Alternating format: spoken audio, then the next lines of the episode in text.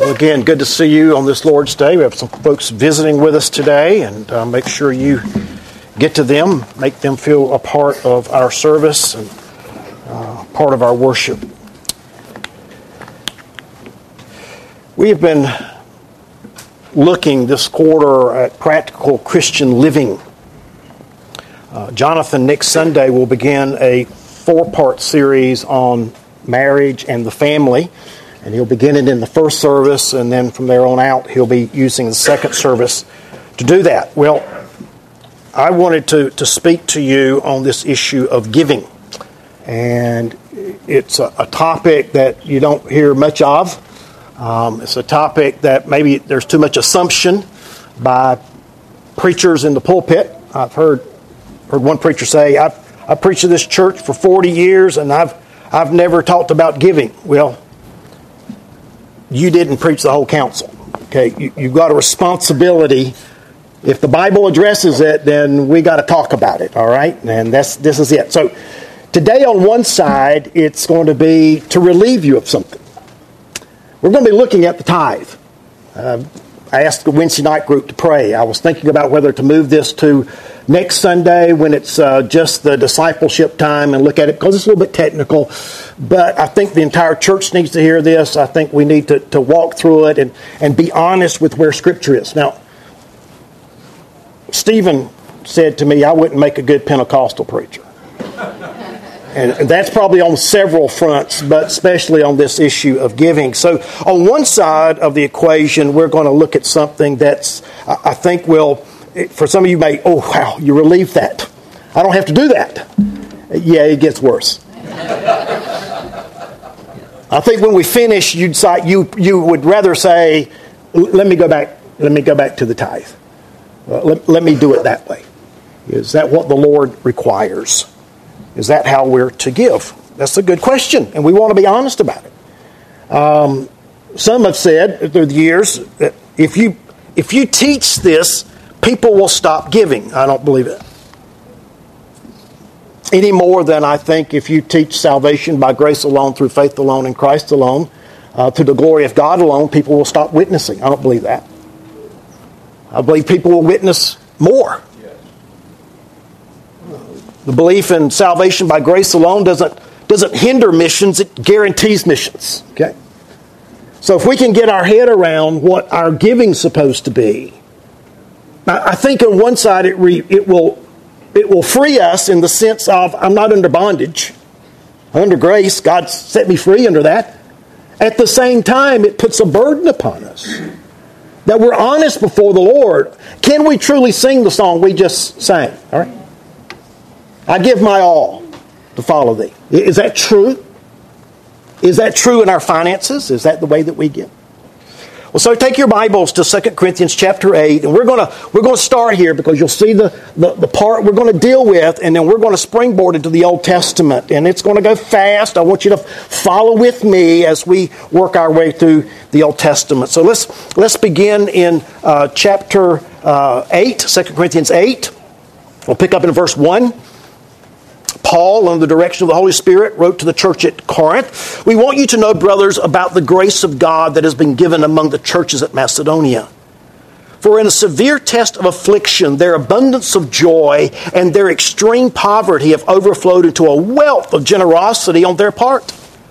For they gave according to their means. And, and I can testify to that. And beyond their means of their own accord begging us earnestly for the favor of taking part in the relief of the saints. And this, not as we expected, but they gave themselves first to the Lord, and then by the will of God to us. Accordingly, we urge Titus that as he has started, so should he complete among you this act of grace.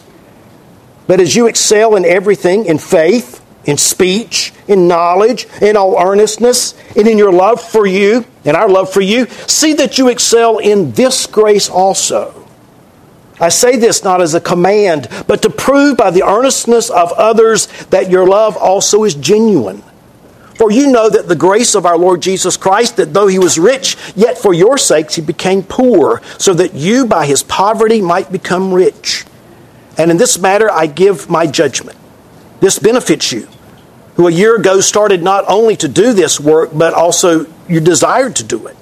So now finish doing it so well, so that your readiness in your desiring may be matched by your completing it out of what you have. For if the readiness is there, it is acceptable according to what a person has, not according to what he does not have. For I do not mean that others should be eased and you're burdened, but that is a matter of fairness. Your abundance at the present time should supply their need, so that their abundance may supply your need, so that there may be fairness. As it is written, whoever gathers much has nothing left over, and whoever whoever gathered little had no lack. Now look over at chapter 9, just two verses, verses 6 and 7. The point is this whoever sows sparingly shall reap sparingly, and whoever sows bountifully will reap bountifully. For each one must give as he's decided in his heart. Underline that. Each one must give as he's decided in his heart, not reluctantly, not under compulsion. For God loves a cheerful giver. And God is able to make all grace abound to you, so that having all sufficiency in all things at all times, you may abound in every good work. We'll stop there.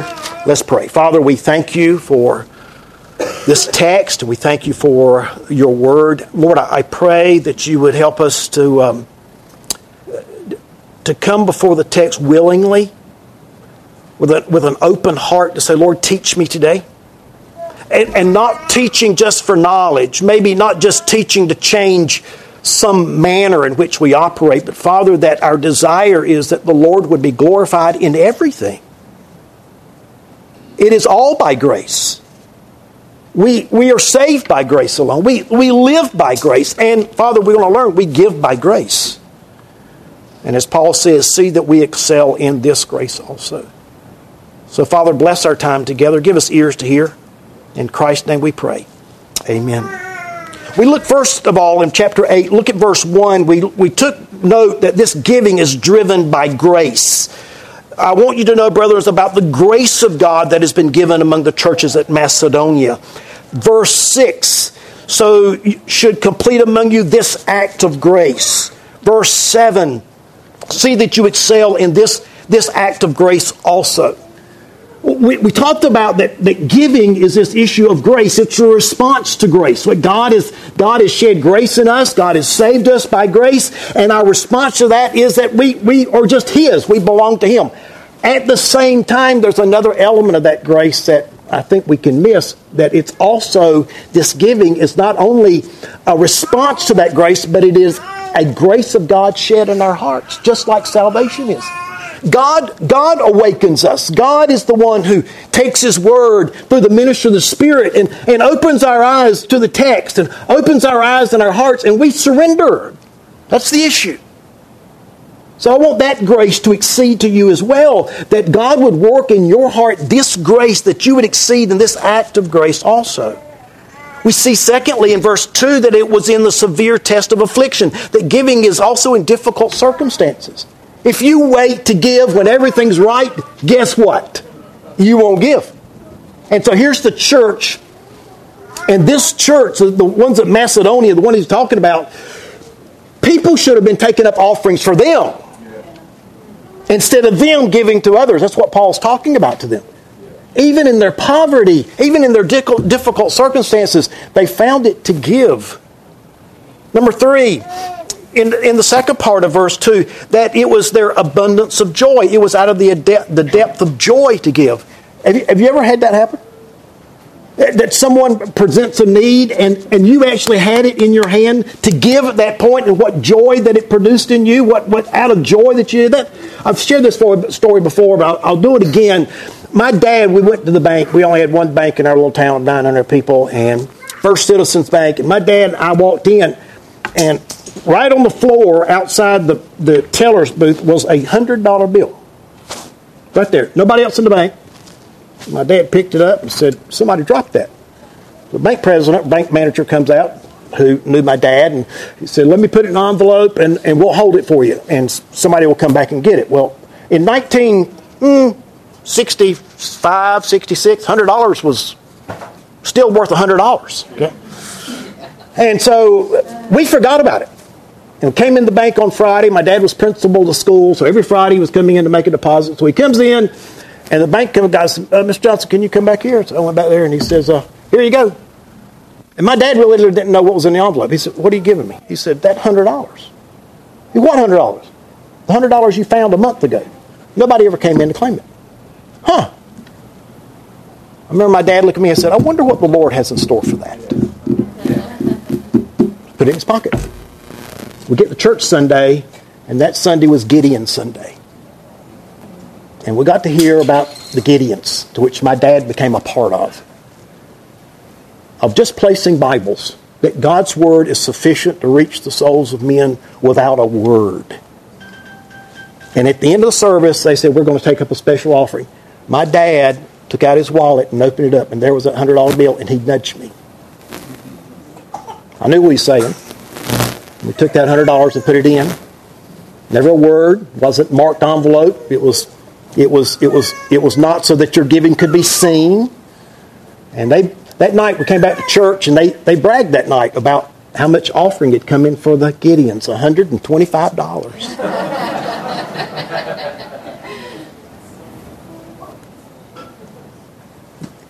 I tell you the joy that was on my dad's face, that it was just to be a funnel of that this is them. It was out of depth of joy that they got to minister to the saints in Jerusalem. Number three, it was in second, third part of verse two. It was, it was in their extreme poverty. It wasn't just difficult circumstances. These these people should have been the ones that were getting out offerings taken up for them. We see this in Africa when we go to see those saints ministering to each other, giving of themselves to each other out of their own poverty they still give. Last part of verse 2 and overflowed in the wealth of generosity on their part. It was a singleness of heart, is what he's talking about. A sincerity, a singleness of heart. A wealth of riches, both spiritual as well as material. Beginning of verse 3 and 4, they gave according to their means. They gave within their ability. You can't give what you don't have. Some of you today, if we we were taking up an offering and somebody said, hey, we need a $1,000. Some of you could write a check for a $1,000. Some of you can't write a check for a dollar today. Okay? And we're all over the place, right? We, we just, so you can't write a check for what you don't have. And so he's telling these people that they give according to their ability. They, they couldn't give all that they wanted to. They just had this little bit to give. Think of the widow, the old lady in the, in, in the tabernacle, and she just gave just a little bit. And the Lord said she gave all she had. She couldn't give in abundance. She just gave according to her ability. But it also says that they gave beyond their ability, as I testify, beyond their means. They gave sacrificially. I'm, I'm sure they thought, well, I was going to use that money to buy candles. I was going, I was going to use that money to buy some, some, some bread, but maybe the Lord will take care of me. Lord, I'll live by faith. I'll, I'll, I'll give. So they gave, driven by grace in difficult circumstances, out of depth of joy, even the depth of poverty, with singleness of heart, within their ability and beyond their ability. But I want you to notice into verse 3 of their own accord. This is number 8 in our list of how we're to give. It was to be given voluntarily, of their own accord. Look over at verse 17 of the same chapter, I believe. For he not only accepted our appeal, but being himself even entrusted, he is going to you of his own accord. That's all I want you to see. And then also in verse 7 of chapter. Um, no, chapter 2, verse 7 is used again. You'll have to turn to it. Voluntarily. They were not coerced. They were not manipulated, they were not intimidated, they gave freely. Chapter 9 and verse 2 is where I wanted to go. Chapter 9 and verse 2 I know of your readiness, and I boast about you to the people of Macedonia, saying that Achaia had been ready since last year, and your zeal has stirred up most of them. Hmm. They were compelled by concern and care and love and compassion and obedience. And it led them to be willing to be, one, to be dependent upon God, and number two, to believe God would supply all of their needs according to his riches and glory.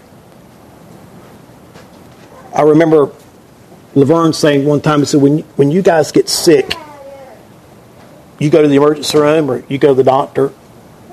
When our people get sick, we call the church to pray. She was captivated one time that Juma had, he has asthma, stopped breathing, and he, they called mom to see if she could get medicine, and she's three hours away, and she had no gas in the car. The gas station wasn't open, and she called in frustration to say, to say, to say to my Priscilla, I'm sorry I can't come. And she said, That's okay, Mom. The church has come. Well, what are they doing? They've, they've encircled the house and they're going to pray. It'll be okay, Mom. Next morning they called. How's Juma? Oh, he's tired. But the Lord answered the prayers of our church. That's them. They were dependent upon God, but they were believe, willing to believe all that God would do to supply all their needs. They, they, they believed Matthew 6 that Pastor Bob read for us. Of their own accord, one who chooses his own course of action. But we also notice that they were stirred up as well. Their zeal had been stirred up by others, uh, according to chapter 9, verse 2. In fact, if you notice in verse 4, the beginning of verse 4 of 8 4, it's be- begging us earnestly for the favor of taking part in the relief of the saints. You, you ever seen that? Not just, I, I, need you to give, but people come up, would you mind taking up an offering? I, I'm begging you to take up an offering. I'm begging you to take my money. This was them. You think of this out of poverty, out of, out of great difficult circumstances. They were willing of themselves and begging us for the opportunity to, to take part in the relief of the saints. They volunteered right from the heart. And as I've said, is which is revealing giving it's ultimately an issue of the heart. But what about the tithe? Are we to give like this? Are, are, we to give? Is that is that the platform our giving? But what about tithe, Eric? I've been taught all my life that I'm to tithe. I'm ten percent of my money goes to the Lord, and that's what I do. I write my check of the tithe and and, and I put it in. And let, let, let me say this to you quickly. There's only one person in this church that knows what you give, and it's none of the elders. The only one that knows is Julie because she has to record it. She's under strict restriction by me you're to tell nobody what anybody gives. And if any elder asks, you're not to answer the question. So the only people that know what you give is you, Julie, because she has to record it, but you and the Lord. You and the Lord are the only two that know. But I've seen in the past, not here, but I've seen in the past, church Bible Baptist when I was there had to help count one time, and I, I saw I saw checks that were written out to the cent $142.17. I mean, they took the tithe to the nth degree. I'm giving 10%, exactly 10% to the penny of what I'm going to give. Is, is that the way we are supposed to do? Does the tithe desire to be that way? What about the tithe? Well, let's talk about the tithe. What does the tithe? What does the word tithe mean? Both the Greek and the Hebrew word mean a tenth. It's a mathematical term. And let me say this before I get into this. I want to give thanks publicly to MacArthur and Piper and Dever and others who helped me that I didn't have to reinvent the wheel. I could go back to them. They've already done some digging and I could benefit off of their trails that they laid before us. Let's talk about the tithe. Here's an argument about the tithe. Number one argument the tithe precedes the law. We find tithing in the Bible, in the Old Testament. It's not part of the law. Therefore, since it preceded the law, then we are to tithe as well. Well, there's a couple of problems with that. A couple of problems with that. Number one, before the law, there was an observance of the Sabbath. And what do we find in Colossians chapter 2? That no one's to restrict you about a Sabbath day. So we don't do a Sabbath in that sense. So we're not supposed to do that. We don't have to do that. That precedes the law, but we don't we don't we don't follow the Sabbath.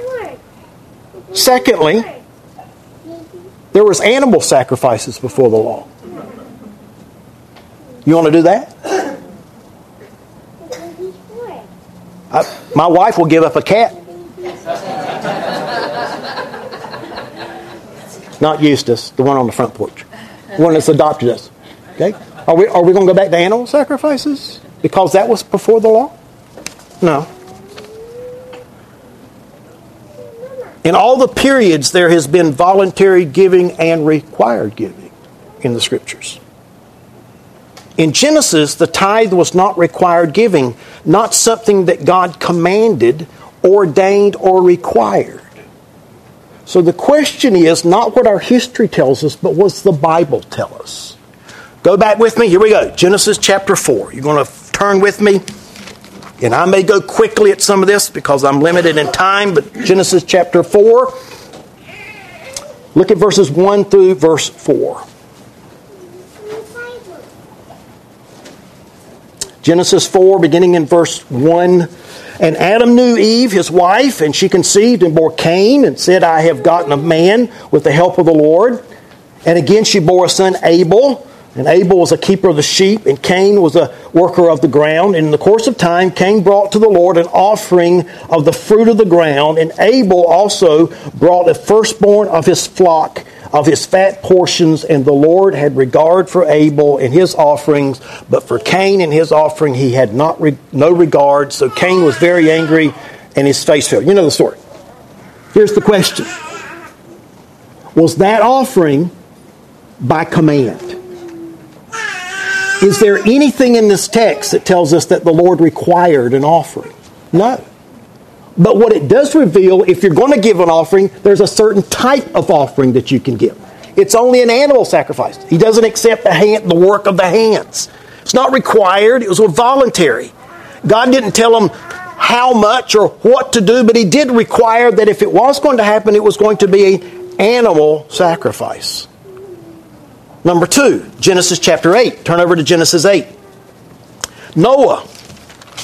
Floods happen, Waters receded. Noah gets out. What's the first thing he does? Well, we find in chapter 8, verse 20, and Noah built an ark to the Lord and took some every clean animal and some of every clean bird and offered a burnt offering on the altar. Question Is that a required offering? Anything in the text tells us that God required that offering? No. Anything in the text requires the, what it had to be? No.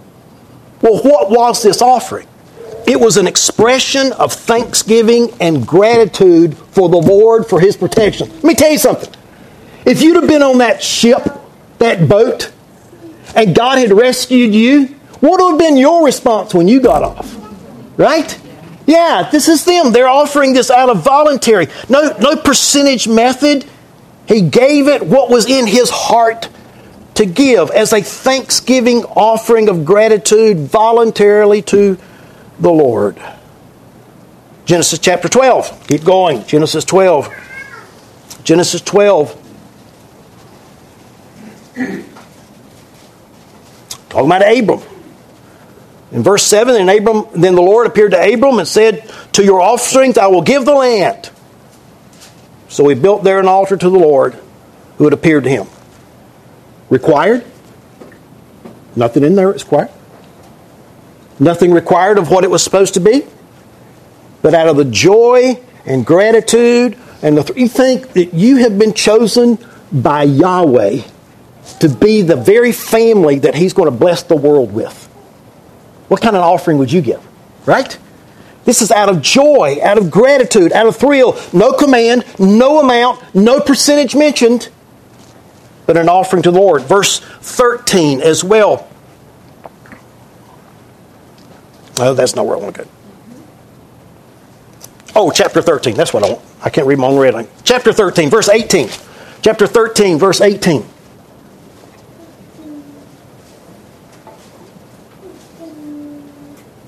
And so Abram moved his tent, came and settled at Mamre, which at, the, at Hebron, and there built an altar to the Lord. Again, no requirement, just from the heart out of gratitude.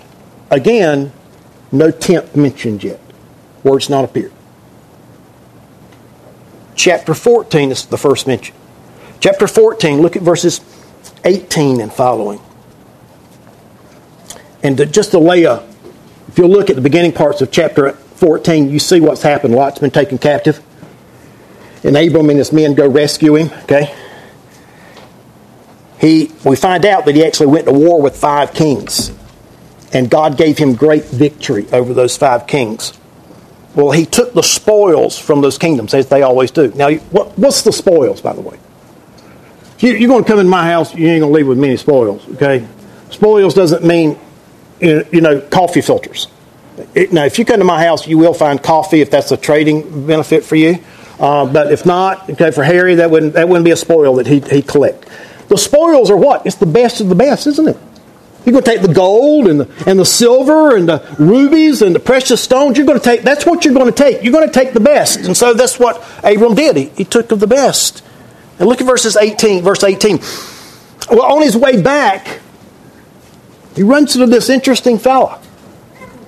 He's the king of Salem, which is another word for Jerusalem. He's also a priest. And his name? Melchizedek. Does that sound familiar to you? Look at verse 18. And Melchizedek, the king of Salem, brought out bread and wine, for he was the priest of God, the Most High. And he blessed him and said, Blessed be Abram by God the Most High, possessor of heaven and earth. And and blessed be God the Most High, who has delivered our enemies into his hands. And Abram gave him a tenth of everything. We find out in Hebrews chapter 7, I think it is, that it was a tenth of the spoils. Was it required? No. Anything in the text say that he never did it again? No. He did it one time on his way back in praise to God for all that he had done. God had blessed him by calling him, God had blessed him by giving him victory. And he responded by giving a tenth to this guy. No command, no requirement. This is the only time recorded that he did this.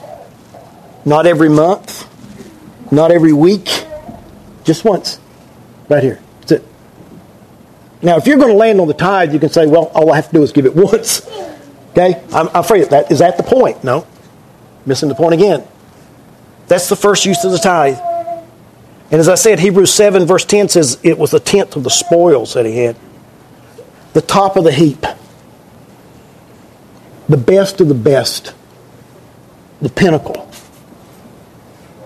Not the, not the waste. It was the prize of the prize. Now, if I'm going to walk away with a principle, what that principle would that be? That when I'm going to give an offering to the Lord, what is it going to be? It's going to be right off the top.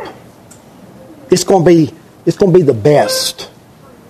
It's going to be the, the best of the best for my Lord. Why? Because I'm, I'm trying to earn favor? No, it's in response of love and thankfulness for all that He's done. Completely voluntary. Genesis 28. Keep turning to Genesis 28. Genesis 28. Here we find the story of, of Jacob. Now, let me warn you about something. Don't use Jacob as an example of much of anything. Okay? All right?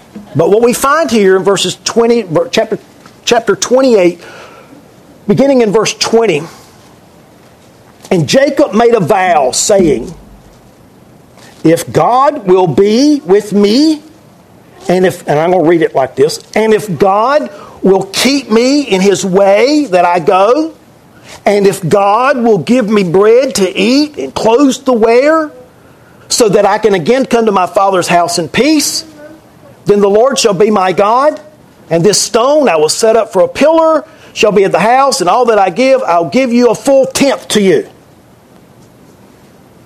What is that? That's a bribe. God, if you'll do this for me, I'll do this for you. And let me tell you something. Jacob was not worried about the 10%. He was more concerned about the 90%. His heart was not with the Lord. He's bribing the Lord. God, you do this for me, and I'll do this for you. Trying to buy God's blessings. Hmm. Well, then let's ask secondly. That's, that's the, the, the general issue of the, of the giving. But when we get to Moses, what about the required giving? And I'm going to give you these texts as we walk through them rather than turning to all of them, but I want you to see it.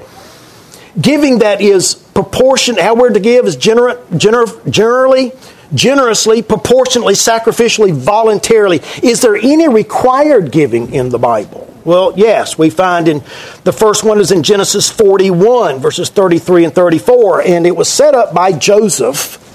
And there, there was a basically a tax because God had revealed that they were going to have seven years of, of greatness and then seven years of famine. And what did Joseph say? We're, we're going to we're going to set aside a 20% so that we'll have stuff to feed ourselves with in the lean times. One fifth. Well, what was it for? It was for the welfare of the nation, it was for support of the nation. In fact, in chapter 47, verse 24, it talks about you can keep four fifths of it.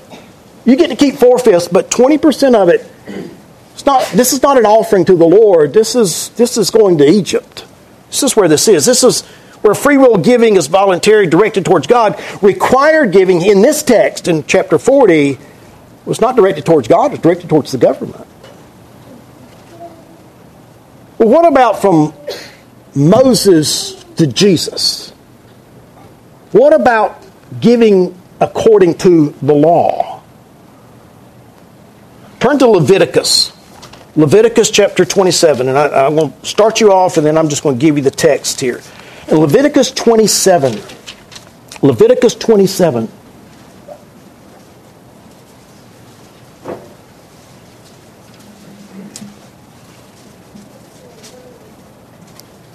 verse 30 and every tithe of the land whether of seed of the land or the fruit of the trees is the lord. It is holy to the lord. It's the lord's tithe it belonged to the lord a tenth of the seed, the tenth of everything. Well, according to Numbers chapter 18, verses 21 and 24, where did this stuff go? What was its purpose? Its purpose was to fund the Levites, right? The priestly tribe. What was their jobs? They were to operate the temple, they were to lead the nation. This is a theocracy, not a democracy. God, a theocracy is God is king, but he has people under him that exercise his will out to the nations. Who was that? That was the tribe of Levi. You also realize that the tribe of Levi had no support. They had no they couldn't be given land. They weren't to have jobs. Where would they, where was all this to come from? Where was their living to come from? It was to become from this tithe that was giving to them. No land, no jobs, you could actually say they were the government. They ran the nation. This 10% was a nation tax, if you want to put it that way. It was to fund the tribe of Levi. So this first requirement was for the leaders of the nation. And by the way, Malachi 3.8, this also mentioned how have you robbed of the Lord? This is part of it. You've robbed me of these things that I've, that I've required of you. The second type we find in Deuteronomy chapter 12. Turn over there with me very quickly. Deuteronomy 12, verses 10 and 11.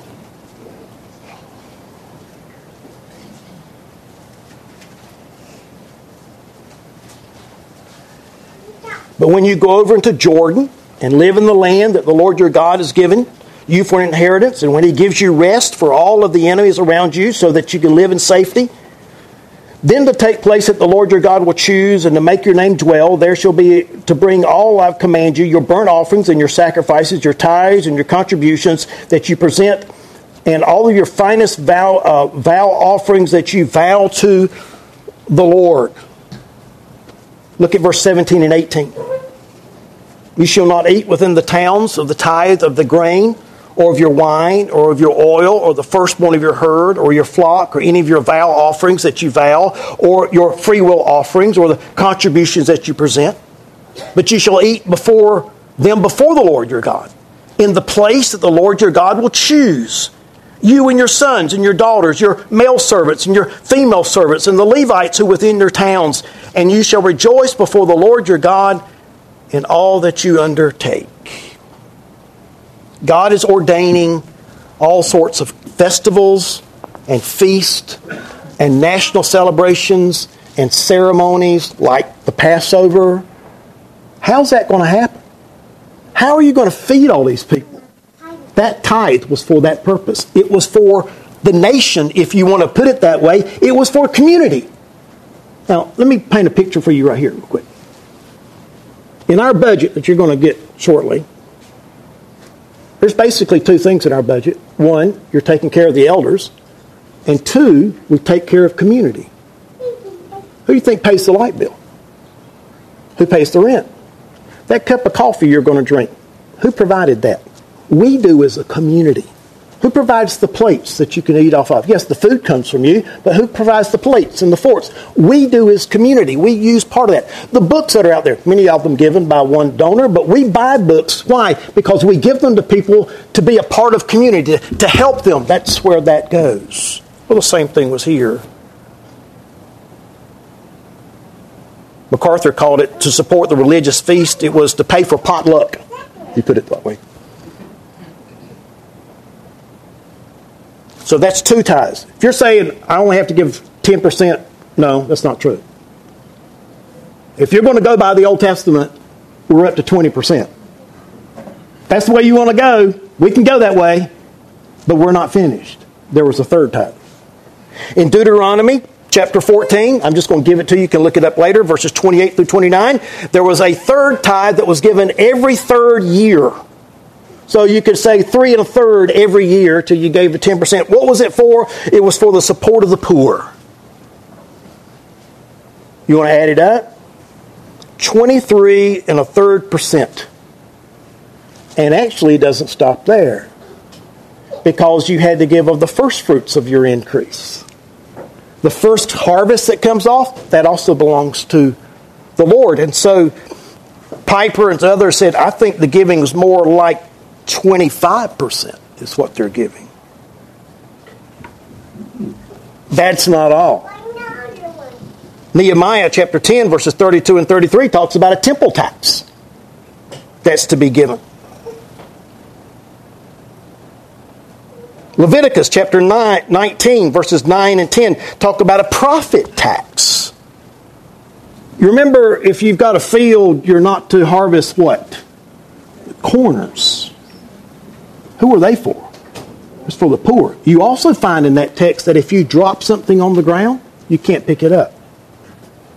Why? Because that's also for the poor. What's the Lord doing? He's taking care of the poor. You start adding all of this up, we're way past 10%. So if you want to go by the tithe, we can go that way if you want to. But we're way yonder past 10%. The required giving, the taxation to support the institution that God had made. 23 to third, 10 plus 10 plus 3 at the corners of the fields, the gleanings, the, the, the shekel, third shekel, uh, the rent of the land. Oh, by the way, your land has to stay dormant every seven years. What about that one? So for after seven years, the land you have no income. Land has to rest. Hmm.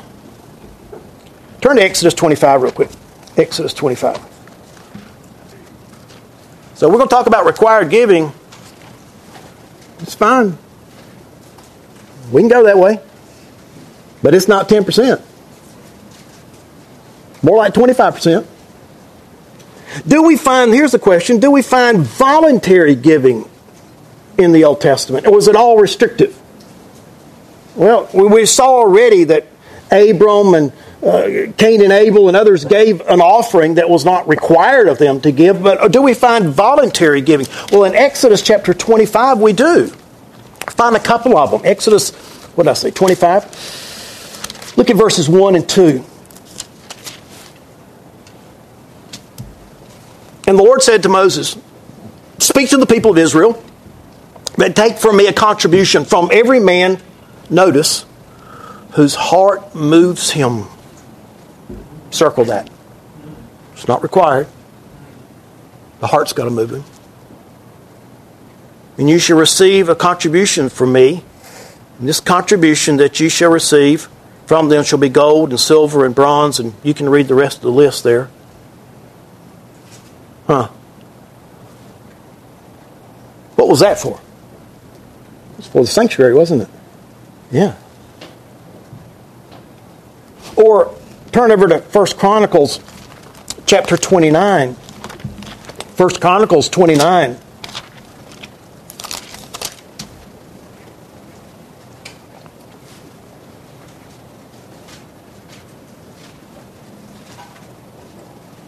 And I won't read of this, all of this, but chapter 29, verses 1 through, through 9 talks about David taking up offerings for the temple that Solomon's going to give. Okay. What's interesting, back to the Exodus one, what's interesting is they gave so much that they had to tell them to stop giving. Yeah. We can't take anymore, guys. It's, beyond beyond us.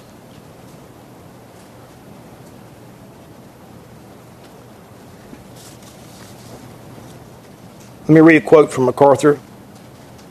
So you want to give to the Lord, he says? Give him the best. Give him the first.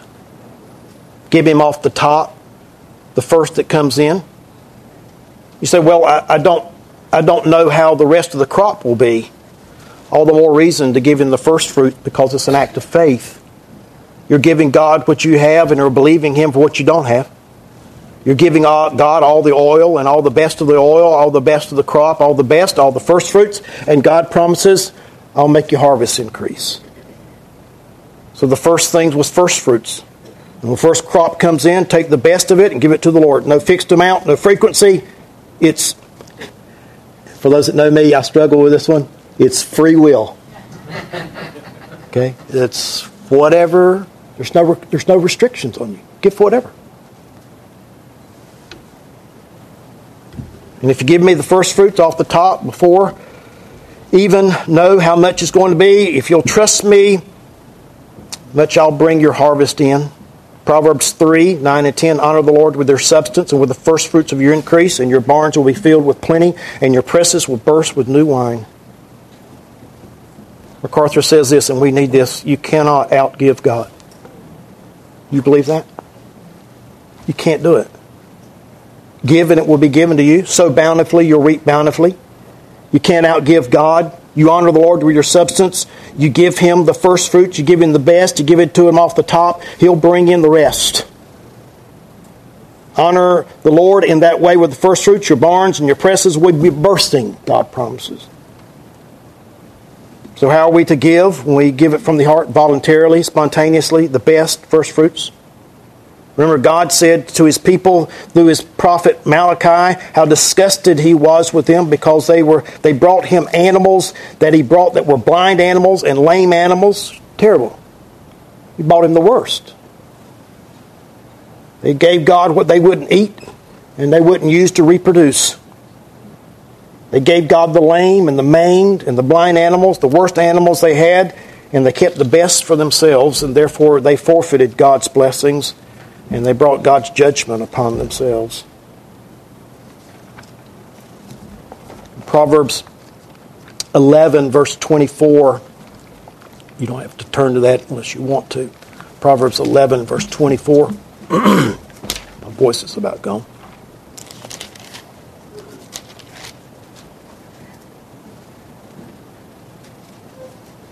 One who gives freely, yet grows all the richer. Another withholds what he shall give and only suffers want. The first fruits is an act of faith. This is the way that God wanted it, his children to live. They gave because they loved him. They gave because they believed in him. They, believed, they gave because they trusted him. They wanted to say thank you from their heart. As I mentioned back in Exodus, Exodus 25, again, that verses 1 and 2, no percentage, give whatever you want. No requirement. No campaign. No posters going up. No, no graft on it. Just give what you want. No pledge card signed. Nope. They gave out of a generous heart. Their heart was stirred, it says in verses 21 and 22 of Exodus 35. Also in 26 and 29, they gave a free will offering to the Lord. No requirement, no law, no percentage, no restriction. Free will, whatever your heart tells you, that's what you're to give. And as I said, find out in Exodus 20, 36, too much. Can't take it all. You ever heard a church say that? I haven't either. Another long quote here I want to read to you. We'll close this up. Tithing was required giving, but it's required giving in the form of taxation to fund the national government in the theocracy that God had set up. The three tithes took care of the government salaries, the social life of the nation, and the welfare system. Tithes were not gifts to the Lord, they were gifts to support the nation. When it came to giving to God, there was no amount, whatever you wanted, whenever you wanted, from the heart. Free will giving was purely voluntary and personally motivated by thankfulness to God and His love for Him. Let me say it again. Free will giving is primarily voluntary and personally motivated by thankfulness to God and love for Him. Pay your taxes and give God whatever your heart tells you. And that's what happened in the Old Testament for Moses, and that's what happened in the New to Christ. You gave what was required in paying your taxes, and beyond that, you gave God whatever your heart told you to give. What did Jesus say? Render to Caesar what? Things that are Caesar, and the things to God, the things that are God. What do you mean? Give God whatever your heart tells you to give Him. And that's why when we come to Macedonians, you don't hear anything about an amount. And if you go to Romans 13, it says, verse 7, I think it's verse 7, pay your taxes, tribute to whom tribute is due, tax whom tax, pay what is required. Beyond that, free will giving is whatever you want, no amount, no stipulation as your heart is moved to do so. Uniquely, we have the opportunity, according to 1 Corinthians 16, to do it every week on the first day of the week as we gather together. But it's free will giving. The tithe has nothing to do with it. I'll say this to you salvation is solely of grace, isn't it? All of grace. And in salvation, God is completely capable without us to save people. But He invites us to be a part of the salvation spread of the gospel, doesn't he? In fact, the very means in which he uses to reveal his elect is through the preaching of the word. We can't, we can't avoid that. He guarantees giving, but it's still by grace. His word has the power to save. It's through his word. And we simply just let it out. Let the word of God do what it does. Is giving any different than that? It's from the heart. God is completely capable of stirring your heart to give. Now, I stand here as one dependent on your giving to pay my salary. Just, I'm putting it blunt with you. But I'm telling you, you don't have to tithe. Now, the way I think of this is this listen, if they gave 20% under law, what should I give under grace? That's the question. God is completely capable of stirring your heart to give. And He can do it with or without us. Listen, in our giving to Southern Africa, has not God proven that over and over again? The outside sources that continue to send us checks for that, there's no way we could do that by ourselves. And God has said, listen, you, you be obedient, I'll supply it. And how, how can we not say, wow, look at what the Lord's done? Over, listen, for you visiting with us, over a half a million dollars in five years. Yes, I said a half a million dollars. Unsolicited, well, maybe I begged a little. But in our giving, God has chosen that we are to be a part of His plan. And so He stirs our heart to give. We give proportionately. Listen, some, some of you can give six figures, seven figures. I don't know. Some of you can't give more than one. We're just to give according to what we have, but we're to give it willingly, joyfully, liberally, generously, sacrificially, with eagerness to give. Verse 4 begging us to give him the best right off the top, the first, the best.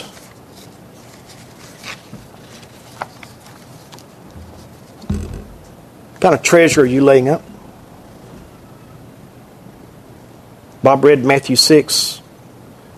Lay you not up treasures on earth where moss and rust doth corrupt, where thieves break through and steal, and Bernie Madoff takes all of your retirement. but laid up in heaven. Some of us can cannot give much. We give according to what we have. You can't give what you don't have. Some could give much. But it's not an issue of how much you have. It's an issue of the heart. Are you seeking first His kingdom or yours? You know, for the lost, we we pray for a burden for the lost, don't we? Especially when they end up having your last name. You want to get a burden for lost people? Let one of them be from your household. You'll pray for the lost like you never have. And you'll understand the burdens that people sitting on the pew carry. And you'll pray and you'll pray that you get a bird for lost people, right? God, give me a give me let me see people like you see them. I pray every day God would let me see people like Brian sees people. Burden for people. I pray that God would give me a, a passion for sinners. God, help me to be an instrument of your, your grace to take the gospel to dying people. We pray that God would send forth laborers. If I can't go, Lord, that you would send forth laborers into your harvest. We know your harvest is white unto harvest. Lord, please send forth laborers. Listen, I'm praying that God send forth laborers from here into the harvest.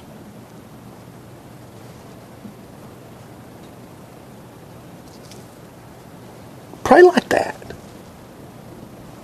But do we ever pray, Lord, help me to give as a priority of my life. Lord, give me a passion to give. Lord, give me a burden to give. Lord, help me to lay up treasures in heaven, not on earth.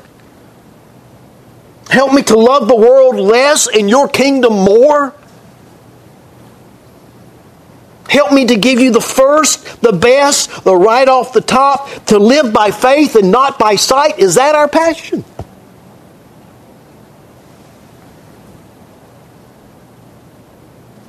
truth be known, I'm afraid we would rather be told a percentage to give. Because we don't have to think about it.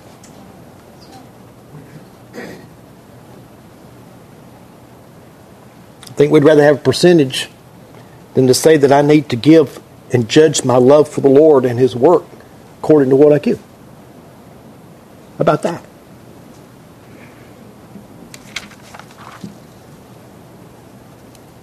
Listen, giving, giving is first of all driven by grace. God's got to do it.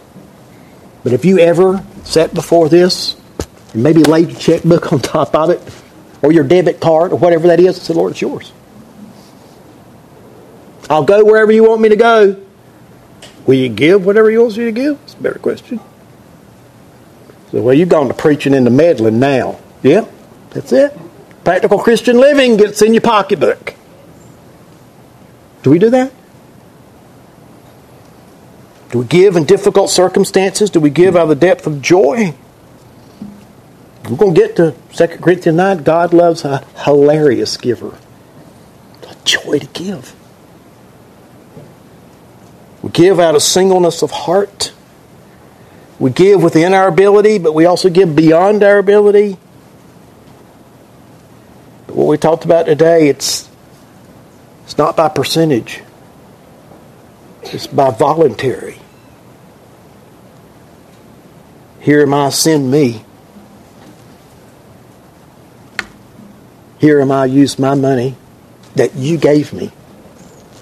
For what do we have that we did not receive from the Lord? It's all His, right?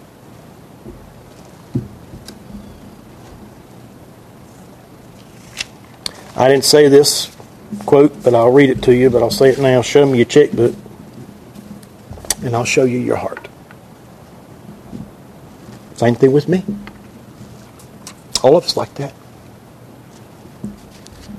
So if you want to tithe, that's fine. About 25%. You want to do it by law? It's not required. Give out of the abundance of your heart. Pray and ask the Lord to touch your heart. Lord, show me what you want me to do.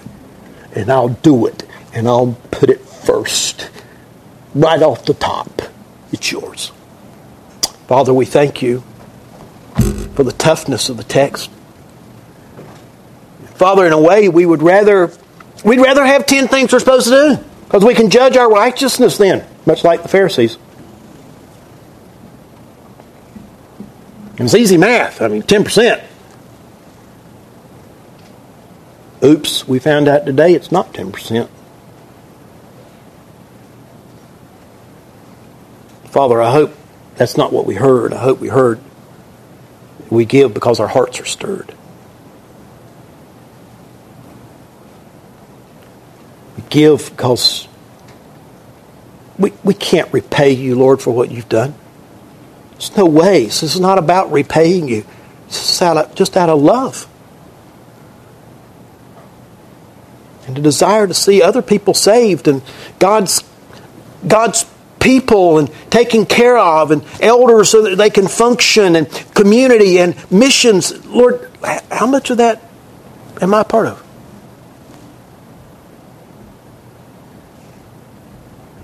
Not an amount, it's not a percentage. It's from the heart.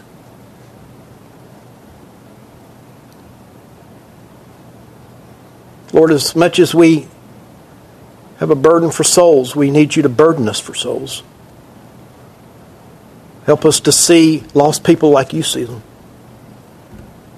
Father, help us to see our checkbook like you see it, our resources. Help us to give in a way that pleases and honors you, glorifies you.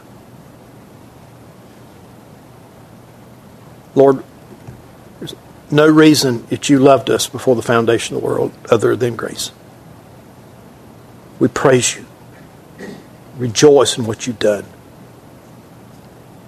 May that kind of love motivate us to give like we've never given before. Are we laying up treasures on earth, on earth, or are we laying up treasures in heaven? That's the question. Lord, I pray for a work of your Spirit in all of our lives. In Christ's name we pray. Amen.